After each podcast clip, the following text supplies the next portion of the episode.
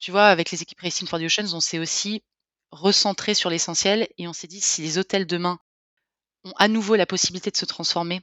et souhaitent mettre du budget, ça va être dans des solutions concrètes. Et nous, on l'avait déjà vu dans notre accompagnement avec les hôtels, c'est que la première porte d'entrée, c'était justement, on veut remplacer le plastique, on veut effectivement faire cette transition durable, on est motivé pour le faire, mais on n'a pas de solution, ça nous prend trop de temps, on ne sait pas où chercher, et sur nos plateformes sur lesquelles on a des contrats ou sur lesquels les tarifs sont déjà négociés, on n'a pas la possibilité de sortir de ces contrats-là.